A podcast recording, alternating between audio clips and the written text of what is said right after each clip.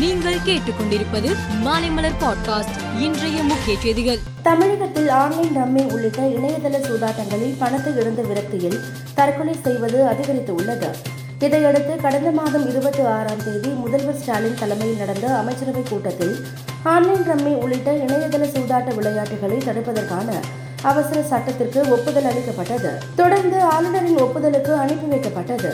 இந்நிலையில் இந்த அவசர சட்டத்திற்கு ஆளுநர் ஆர் என் ரவி ஒப்புதல் அளித்துள்ளார். திருவாரூர் முத்துவேல் கருணாநிதி எனும் நான் என்ற நூலை உதயநிதி ஸ்டாலின் எம்எல்ஏ நேற்று வெளியிட்டார். அப்போது பேசிய அவர் அடுத்த முறையும் திமுக தான் ஆட்சி அமைக்கப் போகிறது. அதை யாராலும் தடுக்க முடியாது. மு. ஸ்டாலின் நடத்தி வரும் நல்லாட்சியையும் நல்ல திட்டங்களையும் மக்களிடம் கொண்டு போய் சேர்க்க வேண்டும் என்று கூறினார். பொதுமக்களின் பாதுகாப்பு கருதி ரயில் நிலையங்கள் மற்றும் ரயில்களில் தீபாவளி பட்டாசுகள் போன்ற எளிதில் தீப்பற்றக்கூடிய பொருட்களை கொண்டு வருவதை பயணிகள் தவிர்க்க வேண்டும் என சென்னை கோட்ட ரயில்வே நிர்வாகம் வேண்டுகோள் விடுத்துள்ளது.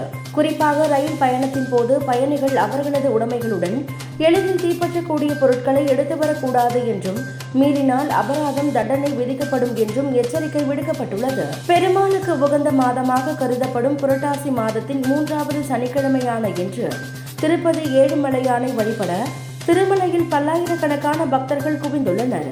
பக்தர்கள் சாமி தரிசனம் செய்ய சுமார் நாற்பத்தி எட்டு மணி நேரம் ஆகிறது. நேற்று அதிகாலை மூன்று மணியில் இருந்து இரவு எட்டு மணி வரை நாற்பத்தி நான்காயிரம் பக்தர்கள் சாமி தரிசனம் செய்தனர்.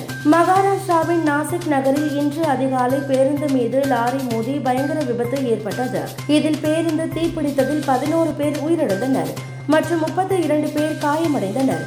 மேலும் உயிரிழந்தவர்களின் குடும்பத்திற்கு பிரதமர் மோடி தலா இரண்டு லட்சம் நிவாரணம் அறிவித்துள்ளார். உக்ரைன் மீது ரஷ்யா தொடுத்துள்ள போர் ஏழரை மாதங்களுக்கு மேலாக நீடித்து வரும் நிலையில் ரஷ்ய ராணுவ வீரர்கள் ஆயுதங்களை கீழே போட்டு சரணடையுமாறு உக்ரைன் மீது ரஷ்யா தொடுத்துள்ள போர் ஏழரை மாதங்களுக்கு மேலாக நீடித்து வரும் நிலையில் ரஷ்ய ராணுவ வீரர்கள் ஆயுதங்களை கீழே போட்டு சரணடையுமாறு உக்ரைன் பாதுகாப்புத்துறை அமைச்சர் ஒலக்சி ரெஸ்னிகோ வலியுறுத்தியுள்ளார்.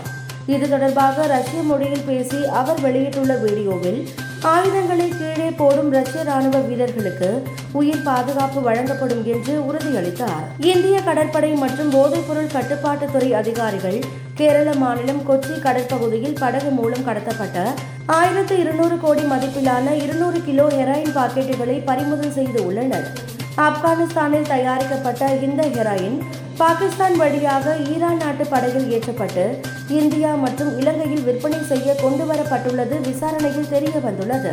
பிசிசிஐ தலைவராக உள்ள சௌரவ் கங்குலி மற்றும் செயலாளராக உள்ள ஜெய்ஷா ஆகியோரின் பதவிக்காலம் இந்த மாதத்துடன் முடிவடைய உள்ளதால் அந்த பதவிகளுக்கான தேர்தல் பணிகளை பிசிசிஐ தொடங்கியுள்ளது. இந்த தேர்தலில் தலைவர் பதவிக்கு இந்த முறை கங்குலி போட்டியிடவில்லை என்று தகவல் வெளியாகியுள்ளது. எனினும் செயலாளர் பதவிக்கு மீண்டும் போட்டியிட ஜெய்ஷா முடிவெடுத்து உள்ளதாகவும் கூறப்படுகிறது. மேலும் செய்திகளுக்கு மாலைமலர் பாட்காஸ்டை பாருங்கள்.